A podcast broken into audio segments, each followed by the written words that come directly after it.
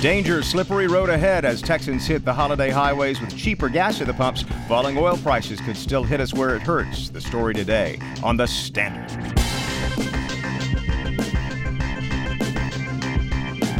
Texas Standard is a production of KUT Austin, KERA North Texas, Houston Public Media, and Texas Public Radio in San Antonio. With support from Rand Group, software delivered as promised. No surprises. I'm David Brown. The oil and gas sector lose $1 trillion in value as prices plummet. What's happening and how it could affect everyday Texans. Also, thinking about 2020 already? Why Jonathan Tilove of the Austin American Statesman suggests don't bet against Beto's return. Plus, how the changing of the guard in the U.S. House of Representatives hits home for Texas farmers. All those stories and a whole lot more as the standard gets started right after this. No matter where you are, it's Texas Standard Time on this November 21st, and we're so grateful you're spending a bit of your Texas time with us. I'm David Brown. A check of the Texas news ticker on this day before Thanksgiving. The El Paso Times leads today with a story about hometown congressman and former Senate candidate Beto O'Rourke. O'Rourke questions troops at border is the headline. The story explains that with just two months left in his term, the Texas congressman and two other Democrats on the Hill have sent a letter to Defense Secretary Jim Mattis asking about the rules, the timeline, and the cost of sending at least 5,200 active duty U.S. troops to the border. More on Mr. O'Rourke and his political future in just a couple of minutes. Meanwhile, the Laredo Morning Times reports troops left Laredo on Monday leaving behind razor wire at the border and concerns among locals about how long that'll be there. A Border Patrol official tells the City Council that it's a temporary measure because of the so called migrant caravan promising troops will be back to take the dangerous wire down at some point, but not promising any set date. The Fort Worth Star Telegram among many Texas outlets covering volunteers rallying to feed the homeless this Thanksgiving. But how much thought's being given to feeding those who grow and harvest the food? Or those who rely on food stamps right now. Both issues part of a massive farm bill set to expire. And like many of you this week, with Congress out of the office for Thanksgiving, certain crop subsidies federal nutrition assistance programs, and more are in limbo. Liz Crampton is a Washington based food and agriculture reporter for Politico. Liz, welcome to the Texas Standard. Thanks for having me. I was just online a few minutes ago checking out what uh, folks were saying about the Farm Bill, and it seems like there is a great deal of anxiety in farm country over what is holding up, what's stalling this bill. People want to see it before the calendar turns. What's standing in the way? So the Farm Bill is a pretty complicated piece of legislation, yeah. but the challenge is melding together two different versions of the bill, the House bill and the Senate bill. And there's some pretty stark differences between the two, um, which has led to like pretty heated negotiations among the agriculture leaders in Congress as they try to find some sort of common ground. What are, are there two or three uh, specific differences that you would point to that, that seem to be creating an impasse? Well, the most glaring difference is um, the bill's approaches to the Supplemental Nutrition Assistance Program, or known more commonly as food stamps. Mm-hmm. The House bill sort of takes on um, an overhaul of the program. You know, it would impose new work requirements on um, five to seven million food stamp recipients, as well as establish a jobs training program at the state level, mm-hmm. which is a pretty controversial proposal. Um, it's a conservative proposal. You know, House Republicans have touted it as a shot at achieving outgoing Speaker Paul Ryan's welfare reform. Mm-hmm. However, Democrats want nothing to do with it. And then you have that um, contrasted with the Senate bill, which doesn't, um, you know, pursue any of those reforms. It largely keeps SNAP status quo. It has some provisions intended to combat fraud, but it was passed with overwhelming bipartisan support. Um, so the challenge is um, how do you find a compromise? Yeah. A key player here is a Texan uh, Congressman Mike Conaway. He's a Republican from Midland who chairs the House Ag Committee. What does he want in this bill before giving it the green light? So he's a strong advocate for the House proposals on SNAP. You know, he wants to see that done. He believes in the policy.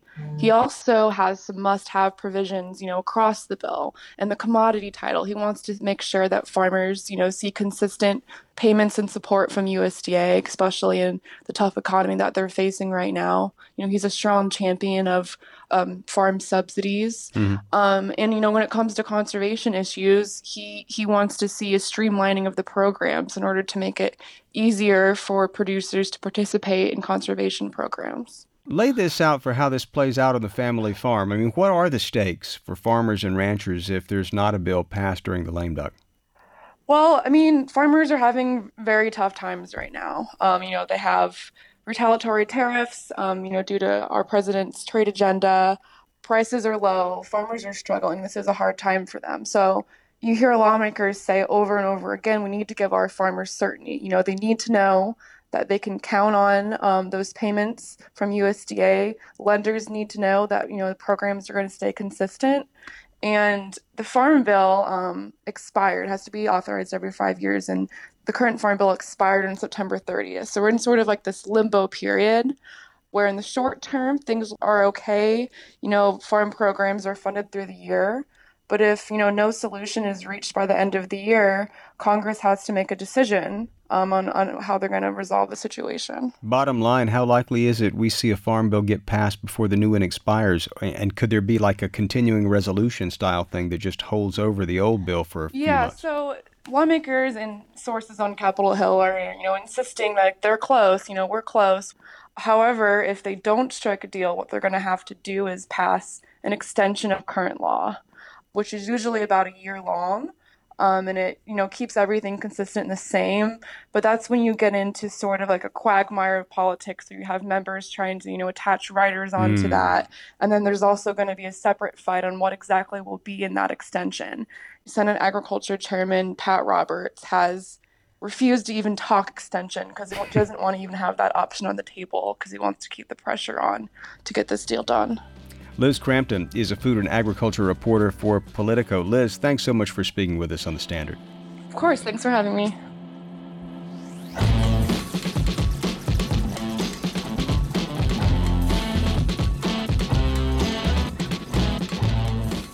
Heading into a long holiday weekend, an interesting thought about the midterms just passed. You know, if Beto O'Rourke had beaten Ted Cruz in that nationally watched race for U.S. Senate, he'd have no choice but to hold off calls to run for president in 2020. He pledged he wouldn't do it if elected.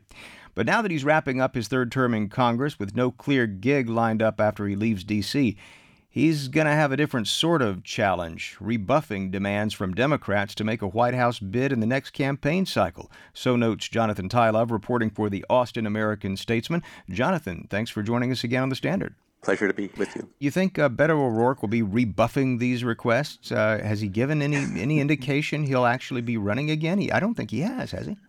Uh, no, no. But what uh, sort of has emanated from people around him is that he's not uh, inclined to run again for the Senate. Cornyn is up in 2020, so that suggests that if he is going to stay in politics in the immediate future, that running for president would be uh, more attractive to him hmm. than running for the Senate. I think uh, at this point, the decision rests largely with his wife, I think, about whether he can, you know, hit the road for another couple of years after just having been on the road for two years. Yeah, yeah. You know, it's, uh, we should point out uh, the Cornyn that you mentioned, of course, as most of our listeners know, John Cornyn. He is the Republican yes. uh, uh senator who is up for reelection in 2020. What do you make of, of Beto O'Rourke's um, concession speech because I think a lot of people were trying to read between the lines, as it appears you were as well. Yeah, I think, um, well, he developed this kind of extraordinary bond with his support base because he was more than a candidate. He was someone who Facebook lived his life for two years and developed this um, this interrelationship with his campaign, which because it did so well while falling short, excited people. And I think uh, for both his supporters and for him, it's a little bit difficult to go cold turkey. So everything he, um, every message he's posted since has been um, invested with meaning, even if it's just about uh, taking a run in the snow in D.C. and happening by the Lincoln Memorial, and Lincoln being a member of the House who ran and lost for the Senate in two years, mm. ran and was elected president. So it may be overreading, but I don't I don't know. I think that um, part of what would tug him to um, run for president is to maintain this this thing he has, which if he doesn't run for something, could wither.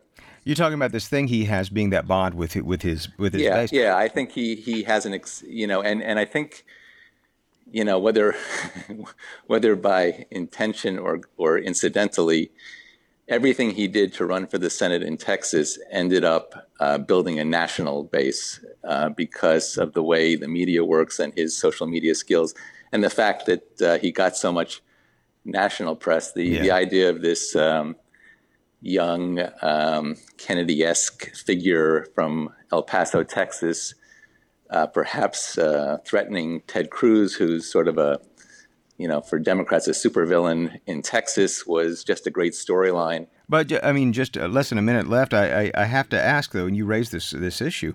Uh, if if you're leaving Congress, where's your platform? Number one, and who else might have their hat in the ring come 2020 on the Democratic side? Well, uh, that's that's the thing is if he does not uh, run for the running for president would be his platform.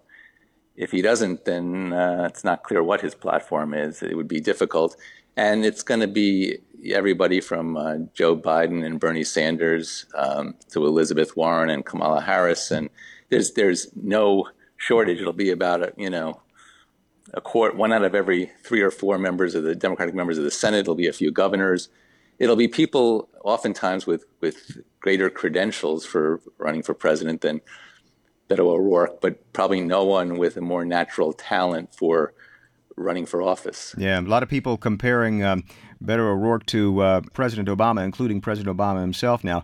Jonathan Tilove is chief political writer for the Austin American Statesman. Uh, we'll link to his article at texasstandard.org. Jonathan, thanks again. Yeah, thank you.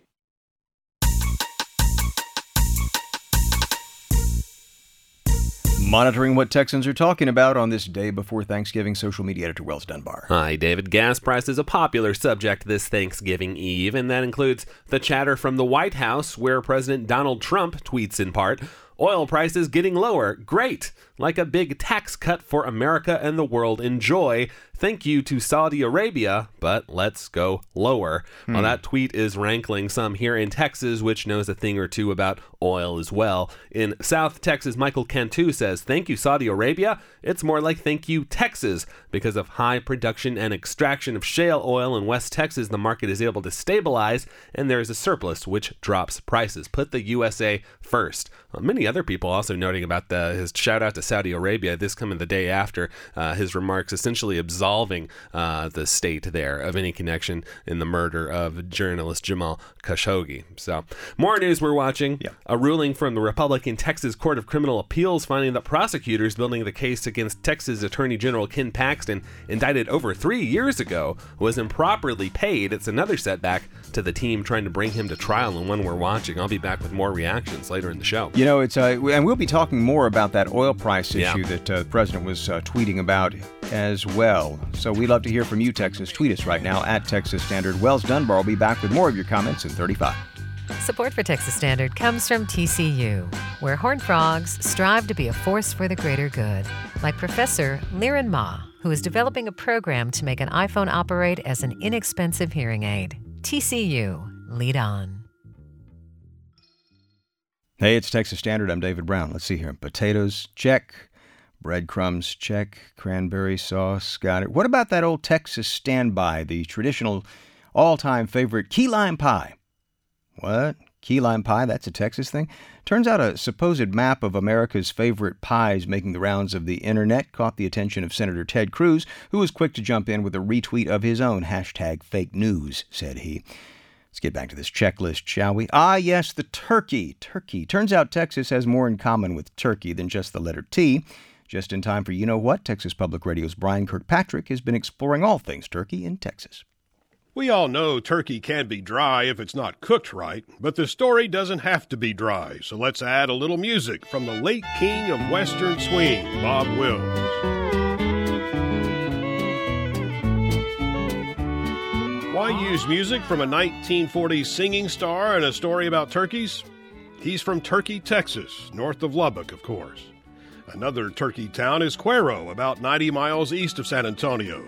Its big turkey farms are gone now, but the town known as the turkey capital of the world still celebrates its past each October with Turkey Fest.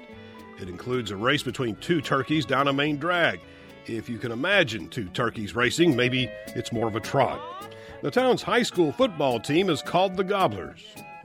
The state's only commercial turkey processing plant is operated by Cargill in Waco and processes 27,000 birds a day, according to its website. Its products include turkey slices for sandwiches and turkey legs for rodeos. James Grimm of the Texas Poultry Federation says turkey meat is very popular in today's age of high protein, low carb diets, and it's affordable. It's very economical. Um, you know, cost savings is a big factor today, and and turkeys are very economical. As a matter of fact, uh, in some places you can buy a ham and get a turkey free, so you can't beat free.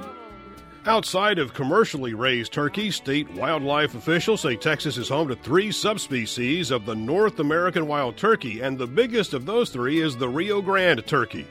More than half a million of them roam the western two thirds of the state. The red flap above their beak is called a snood, while the red flap under their beak is called a wattle. State Parks and Wildlife expert Jason Hardin says on top of their head is sort of the turkey version of a mood ring called a caruncle. It can actually switch from red to white depending on that bird's mood if he's angry or looking to impress a female. Hopefully, this information will help you talk turkey over the Thanksgiving table. For the Texas Standard, I'm Brian Kirkpatrick. Support for coverage of business on Texas Standard comes from Texas Mutual Insurance Company, a workers' comp provider ensuring compassionate care for injuries of every size at businesses big and small. Learn more at WorksafeTexas.com. And you are listening to the Texas Standard. If you're following the stock market, and not everyone does, of course, there's a reason for a lot of Texans to be paying attention right now. Not only has the market been moving down generally, pretty steeply since October, but one of the sectors leading that downward charge, energy companies. In fact, the energy sector worldwide lost about $1 trillion in value, so reports the Houston Chronicle. What does this mean? Well, it's not just that energy companies will have a tougher time borrowing money, but also hiring and retaining employees, driving the economies of cities from Houston to West Texas and beyond. For tens of thousands of Texans, we're talking about job security, retirement plans, confidence for buying homes, cars, and, of course, holiday gifts. James Osborne is an energy reporter for the Houston Chronicle's Washington, D.C. Bureau, and he joins us now. James, thanks so much for taking a few minutes out to talk with us on the Texas Standard. Good to be here. What's contributing to this $1 trillion loss of value in the oil and gas sector? I mean, quite simply, I mean, oil prices are just falling fast, and uh, they have been for the last couple months. And um, you know, production around the world has been, you know, has been pretty high lately. I think there's a lot of expectation that with the Iran sanctions, um, you know, going back into place, that oil would come off the market, and it seems it's, you know, some countries, sort of producers were, you know, anticipating that, increasing production, getting ready for it. But that hasn't really happened. Uh, the Trump administration has um, handed out a number of waivers to different countries so they can continue to import Iranian crude. So there's just a lot of oil on the market right now. You know, I'm, I'm I, I think most of us understand this supply and demand equation. When you have a lot of supply uh, and demand stays relatively stable, then prices tend to drop. But of course, if you're wanting to maintain your profits in the face of falling oil prices, what do you do? Well, a lot of folks just start pumping more oil, right? And you end up in this spiral. Yeah, I mean that's been the pattern again and again. Um, you've seen that, you know, around the world, and, and no, the United States is no different than that. Um, the oil companies in the United States, I mean, a lot of the fracking boom, which has really, you know, made the U.S. a leading world producer again, is, you know, is up until recently was sort of tended to be done by smaller independent companies and not with that they don't have the sort of balance sheets of an ExxonMobil or a Chevron. And when they get in these situations, yeah, they they tend to try to get as much oil out of the ground as they can, um, as long as they can. But um, that situation, you know, they've they've sort of were on some shaky financial ground for a while, sort of spending far more money than they were taking in. Hmm. They have been reined in a bit by Wall Street lately. Um, there was, you know, some concern basically that they were sort of overspending and, and could get themselves into sort of a bubble situation. But uh, Wall Street has sort of made clear to them um, that that that's sort of not acceptable anymore, and they have been reining it in. Well, you know, we are now looking at uh, lows that we haven't seen in months for the price of oil, and I guess uh, uh one of the major fears is that we're not just talking about some short term fear among investors that we're seeing manifest on Wall Street, but in fact, we may be looking at an end of this sort of boomlet that we've been experiencing since, I guess, what, 20- 2017, 2016, depending on how you measure it? Yeah, um, it could be. I mean, I mean, you know, OPEC is scheduled to meet um, in a couple weeks in Vienna. They're they're already signaling there's going to be a production cut. The size of it, they're not sure. So, I mean, it, it, from that, you would sort of, in the short term, sort of imagine that oil prices will at least stabilize and maybe creep back up a bit.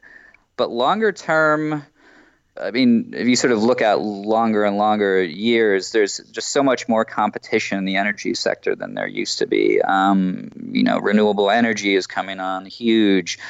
Cars are getting more efficient. I mean, there's just sort of a lot of sort of long-term downward drags on the oil sector that a lot of people, you know, around the Texas oil industry are taking note of and, and are certainly concerned about. I think it's just really a matter of um, when these things really start to materialize.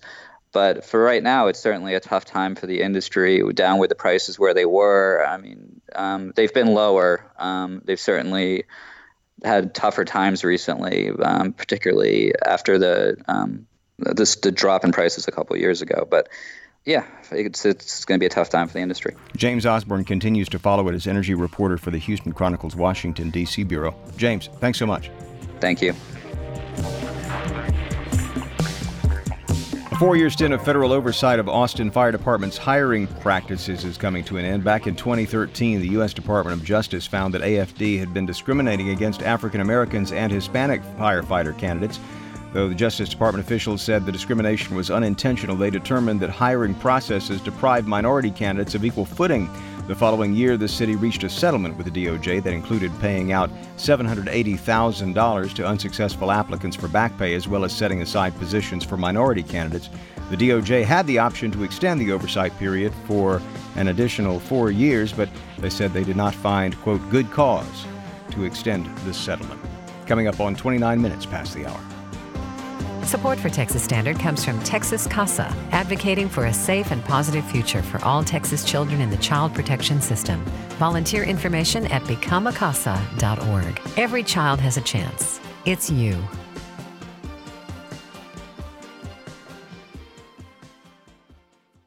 From the Texas Standard Newsroom, I'm Becky Fogel with a roundup of news from across the state.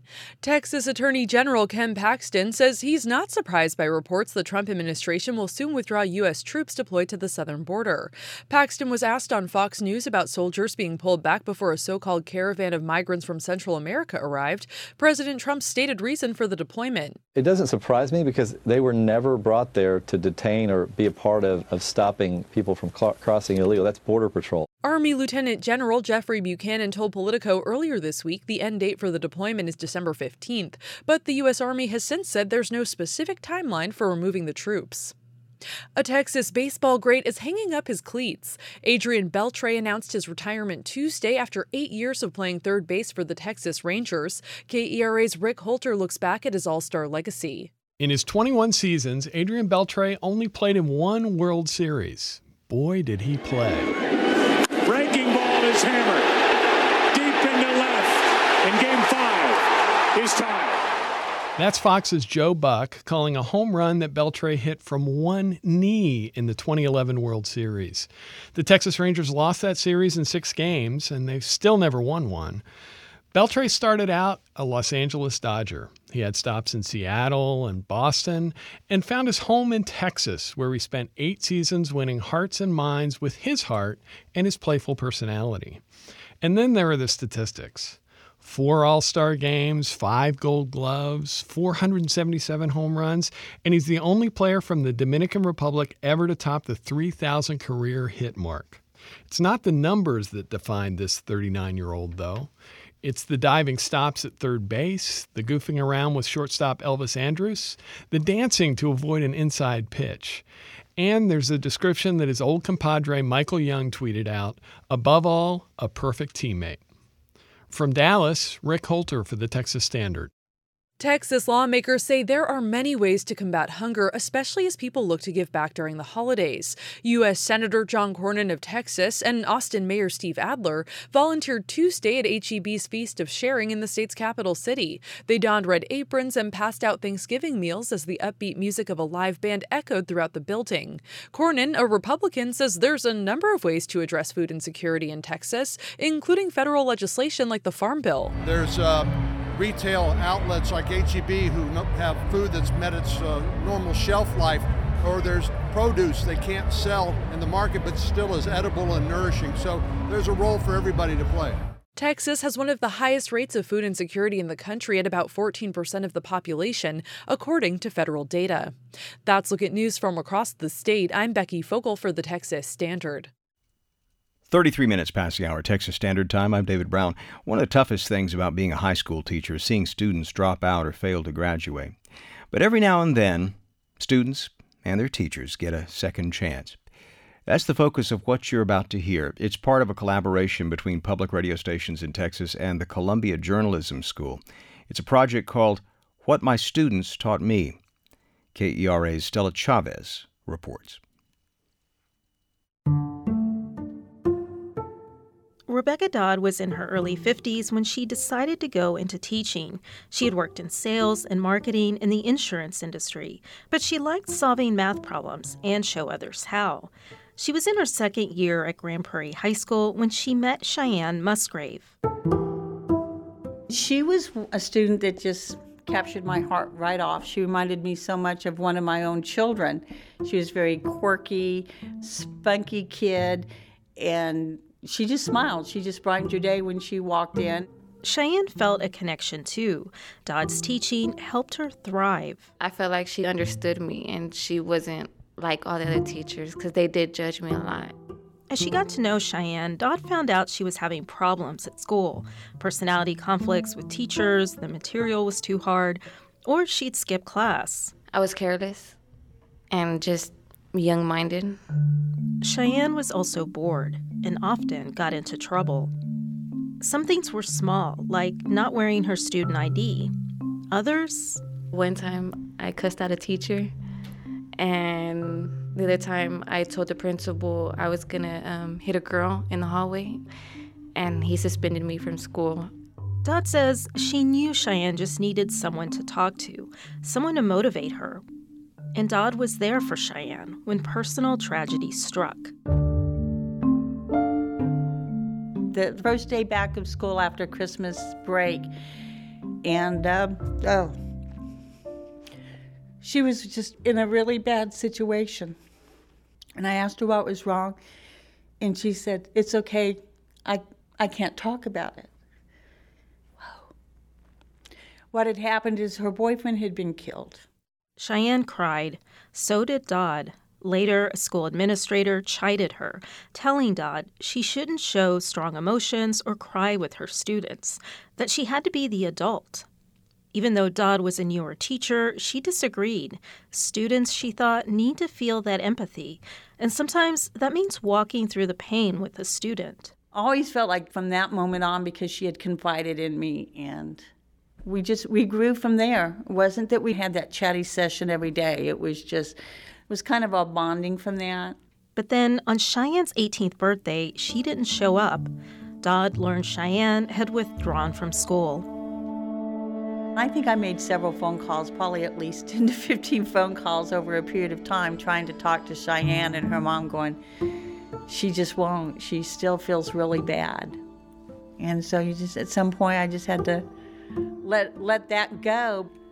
Nearly a decade went by. Cheyenne got married and had four kids, but she still remembered her teacher fondly. Some people leave, you know, like footprints in your life, and she was like one of them. She was cool. She was real cool. Dodd got a job at Crosswinds Accelerated High School. It's a campus in Grand Prairie for non traditional students seeking a high school diploma. One day last spring, Dodd opened Facebook and noticed a message. It was from Cheyenne. It was just like, oh my gosh, my heart just was beating so fast because I was like, oh my gosh, I can't believe she found me. I wrote her and I told her, you know, I hope you remember me. And she was like, Of course I remember you. So we just went from there. Cheyenne told her she wanted to finish high school, so Dodd convinced her to enroll in the school where she works. Today, Cheyenne is taking biology and history classes at night. It's very different from high school, she says. The schedule and pace are better for her. And it's great having Dodd as a teacher again, though Dodd says Cheyenne's taught her as much as she's taught Cheyenne. One lesson that it's okay to cry with your students. The other, that all is not lost when a student drops out for whatever reason and that they can come back and be successful and they they need that second chance and not think oh well i'm too old it's there's nothing i can do Dodd says she's glad she got a second chance too. In Dallas, I'm Stella Chavez.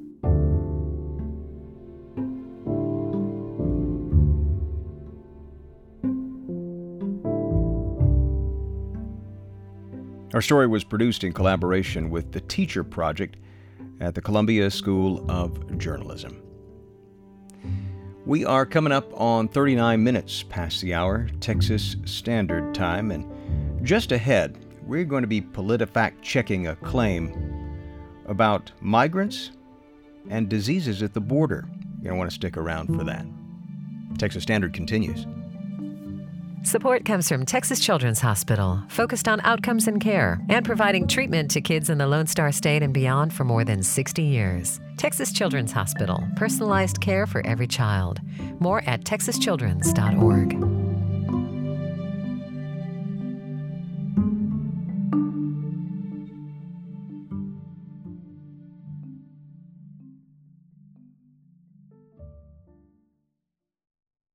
Hey, this is Jason Reitman. I am the co writer and director of The Frontrunner.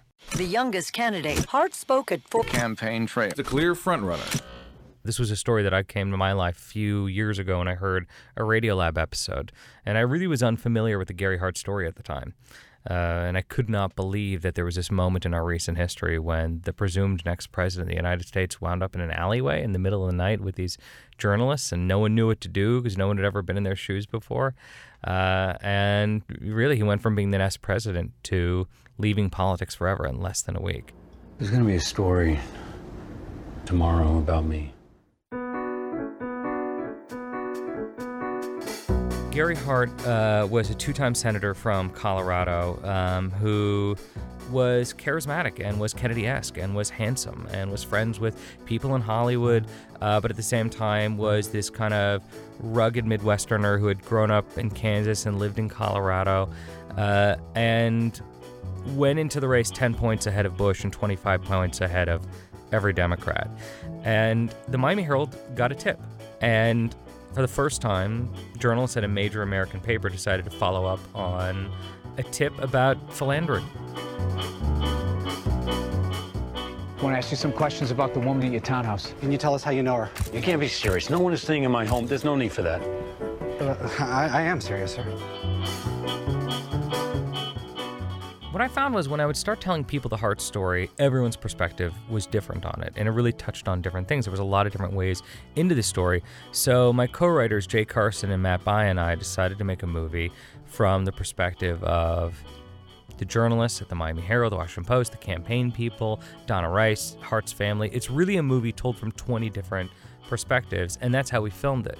You know, the the the screen is electric and lively, and you as an audience member are being asked the question, what story do you want to follow? What's important to you right now? Which hopefully echoes the philosophical question of the movie, which is what is important? He is a man with power, and that takes certain responsibility. We need to say something. It's nobody's business. None of it is.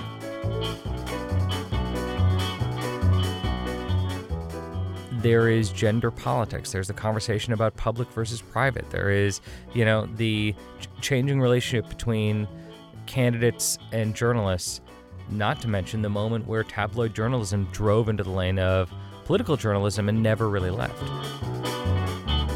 Some other paper used gossip as front page news. I mean, that doesn't mean we have It to. It does. It does now. Hey, this is Jason Reitman. I'm the co writer and director of The Frontrunner, and you are listening to the Texas Standard.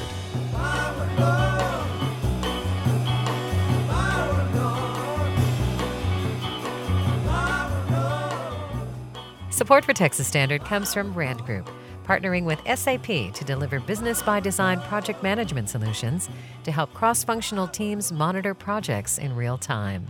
More at softwareaspromised.com. 43 minutes past the hour, Texas Standard Time. I'm David Brown. Great to have you with us. Most school districts across the state are closed on this Wednesday in preparation for Thanksgiving. Some students have been off for the whole week. That means we may have more parents listening this morning with their kids in tow. Howdy there, kids. This next story may be one that parents of school kids may be especially interested in. It's about the state's largest school district, Houston ISD, and why families say its effort to consolidate bus stops this year has led to delays and confusion and perhaps worse. Indeed, one mother says a very late bus actually led to her daughter ending up in the hospital. Houston Public Media's Laura Isensee has that story. Here is how it sounded when she made an urgent call to the district's bus hotline. Can't you tell where she's at? No, ma'am, I don't have have that. Alice Quiros didn't know where her 14 year old daughter Alyssa was. Quiros thought maybe the district knew where she was since they gave students new bus cards to track their location. But the hotline operator told her that was no help. That's for the parents, not for us. So you have no control of seeing it on your side? No, ma'am, not on not on on that. Quiros was getting more frustrated and worried by the minute. This wasn't a matter of inconvenience. Alyssa has a serious heart condition called POTS.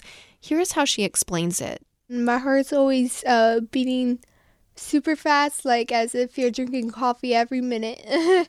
and whenever like a panic attack is coming on or I'm not feeling good, like I could feel my heart racing. She needs medication every day at 6 p.m. to keep it under control. Stress and heat make it worse, and her late bus was putting these risk factors together in a dangerous way. Alyssa tried to text her mom. And she said, Are you at the hub yet? And I said, I don't know. And she said, Are you okay? And I said, No, my heart's racing. And then she said, Take deep breaths. And I said, I need my meds. Soon after that, Alyssa couldn't text anymore because she couldn't move her arms or legs. By the time her bus arrived at the stop just east of downtown, it was almost three hours late. And Quiros found her daughter unconscious. And they're calling the paramedics. Paramedics are arriving. I have actual video when she was laying there in the bus. It's 7:10. I'm sorry. She should have been here at home by 4:30.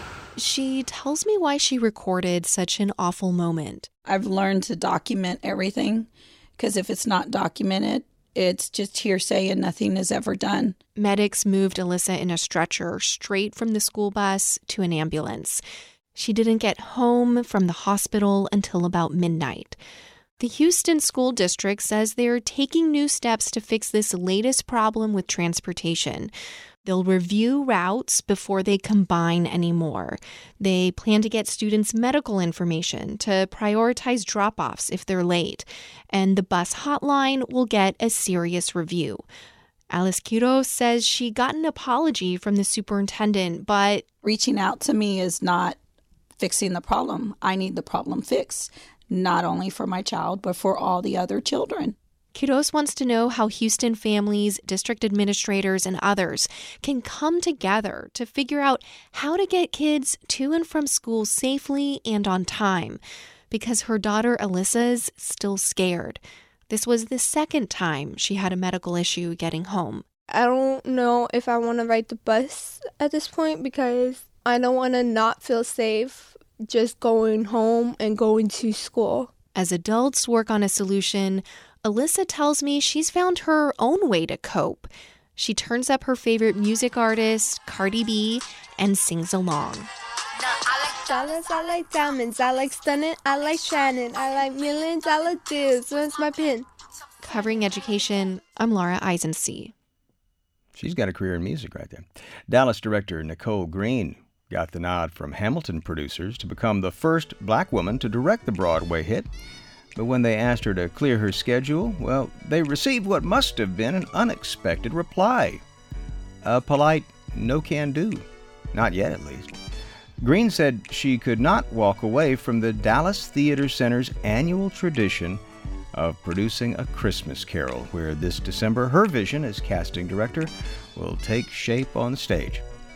Well, after finishing this chapter of her career in Dallas, Green does plan to travel the country to recreate the Hamilton experience that audiences get to enjoy in the Big Apple.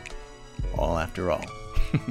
Coming up on 49 minutes past the hour Texas Standard Time. We'd love to hear what your Thanksgiving plans are. You can tweet us at Texas Standard. Join the conversation on Facebook because you know Wells Dunbar, our social media editor, is going to be joining us in just a couple of minutes. So stick around as the Standard continues. Support for a Texas Standard comes from the Texas Tuition Promise Fund and the Texas College Savings Plan, administered by the state of Texas, offering a pair of plans that can help families save toward college dreams. More at savenowforcollege.org.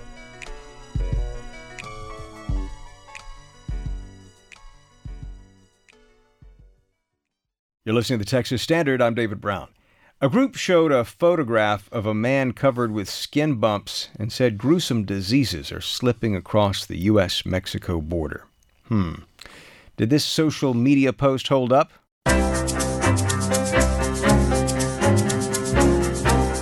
Back to dissect the facts, Gardner Selby on behalf of the fact checking PolitiFact Texas project based at the Austin American Statesman. Good to see you, sir. Good to see you. Now, of course, uh, we're on the radio, and so we're going to have to do something that's a little difficult. Uh, l- let's talk about this photograph that touched off the fact check. How would you describe it here? I know you've peeked at it. It's a color photo of a man with his shirt off. He's Right. got one arm raised, and you can see several dozen raised red spots on his torso. Well done. I think that's pretty vivid. Uh, so I suppose there's some kind of explanatory message in this post. Yes, the group that posted it, Montgomery County Citizens Against Illegal Immigration, starts its post this way Is this really the future we want for our children?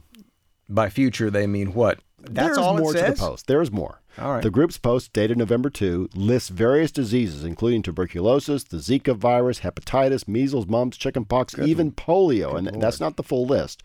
Now, the post closes by thanking Democrats for the risks to our kids. Wow. Uh, okay, so to be clear, this wasn't a post by the Facebook company or anything like that. This, you know, it wasn't a sponsored post. This was on the Facebook platform, however. Yeah, and it's important to point that out because Facebook flagged that post as possibly inaccurate. It does so as part of its partnership with fact checking outlets, including PolitiFact. Okay, so uh, speaking of PolitiFact, uh, did this photo and the accompanying message check out? PolitiFact reporter Kyra Haas found that the photo was not new. Not new? How, how so? Well, she did a reverse image web search and it showed that the photo originally was shared with the Houston Chronicle four years ago Mm-hmm. by Texas Congressman Henry Cuellar. You know Cuellar, he's a Laredo Democrat. Right, right. He said at the time that the photo reflected cramped and unsanitary conditions in a Customs and Border Protection facility in South Texas. Obviously, that's on our side of the border. Right. The Chronicle headlined that story Photos show logjam of immigrants at government facility. Okay, so this was a uh, a photograph that was published by the Houston Chronicle. Certainly right? shared with them, yes. Okay, certainly shared with them by Congressman uh, Henry Cuellar. All right, so even if this photo in the Facebook post is outdated, uh, it does appear that this individual had a, some kind of condition that needed attention. What about this notion, though, this underlying assertion that he brought it across the border? Well, whether he brought it across the border or not, that was unclear. But he had scabies. That's a treatable skin Oh. condition. It can spread rapidly under crowded conditions. Uh, in this instance, the outbreak was largely limited to migrants that were living in close quarters over here. Mm. But a few Border Patrol agents appeared to get it too. Now, you asked the second question, or the underlying question, is an important one. What about the, fa- the idea that people bring the diseases across yes, the border? e- exactly. Diseases do cross the border, no doubt. But the U.S. Centers for Disease Control, which studies all this sort of thing, Mm-hmm. attributes much of the spread of disease in the region, in the border region, not to illegal immigration, but to the legal movement of people, both directions across the Rio Grande. Okay, you're going to have to unpack that just a bit more here. Here's what the CDC says mm-hmm. Studies have demonstrated the importance of cross border movement in the transmission of diseases that include HIV, pertussis, rubella, and rabies, to name some of the more well known diseases. The centers also say that the studies demonstrate that this concern extends to foodborne diseases such as infections related to raw cheese and produce. That Okay, well, I, I understand that. I Okay, mean, all I. Well, let me get to something else. Increased vaccinations, the agency says, have produced dramatic declines in the incidence of infectious diseases such as measles and hepatitis A. Okay, well, so uh, that doesn't sound horribly conclusive to me, but uh, I'm wondering once you uh, put all these facts together, how does the photo claim come out on the PolitiFact Truth O meter? I'll sum it up here. An old photo of crowding in a U.S. facility does not demonstrate that immigrants coming across illegally are bringing diseases. The finding by editors PolitiFact false. False is the ruling from PolitiFact Texas regarding a claim accompanied by a photograph that immigrants are bringing diseases like mumps, measles, and polio across the border into Texas. Gardner Selby represents PolitiFact Texas. Gardner, thanks so much and uh, happy Thanksgiving to you. Happy Thanksgiving. And you were listening to the Texas Standard.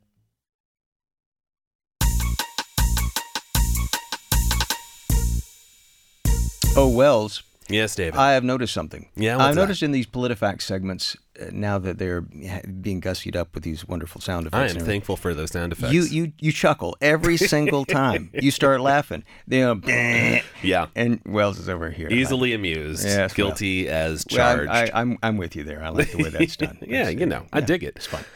So, Well- what are Texans talking about? Well, uh, obviously, Thanksgiving I is almost here. might be. Uh, by the way, nice sweater. I am. I am That's quite a festive. gorgeous sweater. This is my. Uh, you know, I, I wouldn't even call it an, an ugly Christmas No, sweater. I think a, it's a that's handsome gorgeous sweater. Christmas yeah, it's sweater. green with some elk on there and a Christmas tree or a tree of some sort. Got to give a shout out to that Savers thrift store in El Paso. There you go. Christmas sweater capital of Texas. Last time I saw, oh, man, they had no shortage in there.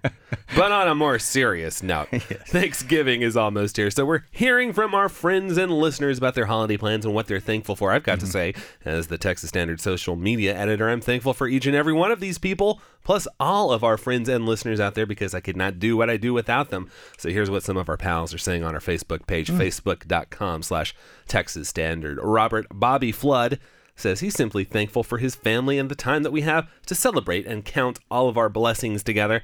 Janice Hitchcock says this holiday will hold something of a new tradition for her. She says she's looking forward to having Thanksgiving at my daughter's house hmm. instead of my house for the first time. That's Yeah. sweet. That's nice. James Art Axum has a comment that undoubtedly some folks can relate to. I'm thankful for all of my extended family, but also thankful we don't all live together. He's keeping it real. keeping it real right there. Jonna says she's thankful for tamales. I think that's something Oh, we can yeah. all relate to as Amen well. to that, Jonna. And Jeff Martinez says he's not looking forward to the three hour drive to San Antonio, but other than that, happy Thanksgiving.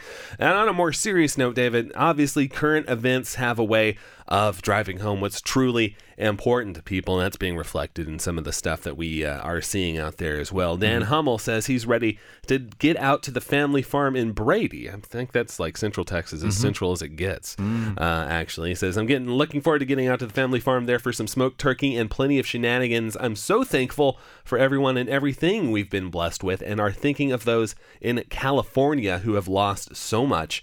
Thanks, Texas Standard, for your informed, well-produced programming. That's Lovely. very That's very of nice. you, Thank Dan, you. as well. Thank you for listening. And Karen says he is thank uh, she is thankful that her husband is at home for Thanksgiving. He was just discharged from the hospital earlier this week. Mm. God is good. So Amen. obviously, amen to you uh, as well, there, Karen. And uh, again, it's a great story. Can't do the stuff we do without the the dedicated listeners, uh, both to the show and also online on Facebook and on Twitter. It's really probably the coolest part of my job, seeing this sort of group of people that we've cultivated uh, as sort of regular listeners to the show, people that interact with the show, uh, and uh, share their thoughts about the show with us. So again, my uh, you know I can't do it without them. So thanks to all of them. You know, I, I have to say, I think of uh, y'all as extended family, and that's Mm-hmm. and, and that's the truth. And so uh, we like to tell secrets among family, and I'll just share something with you right here. I'm so grateful for everybody behind the scenes here at the Texas Standard, and they make the show what it is. Absolutely. So please, if you get a moment, uh, send us a message on Twitter or Facebook and let them know how much you appreciate the work that they do. We're out of time for today's broadcast. We hope you'll join us for a very special edition of the Standard on Thanksgiving. Till then, I'm David Brown wishing you a wonderful Turkey Day. Philanthropic support for Texas Standard comes from Casey and Scott O'Hare, the Winkler Family Foundation, Lynn Dobson and Greg Waldridge, Adrian Killam, the George Huntington family, and St. David's Foundation. Additionally, Texas Mutual Insurance Company is a founding sponsor of Texas Standard. PRI, Public Radio International.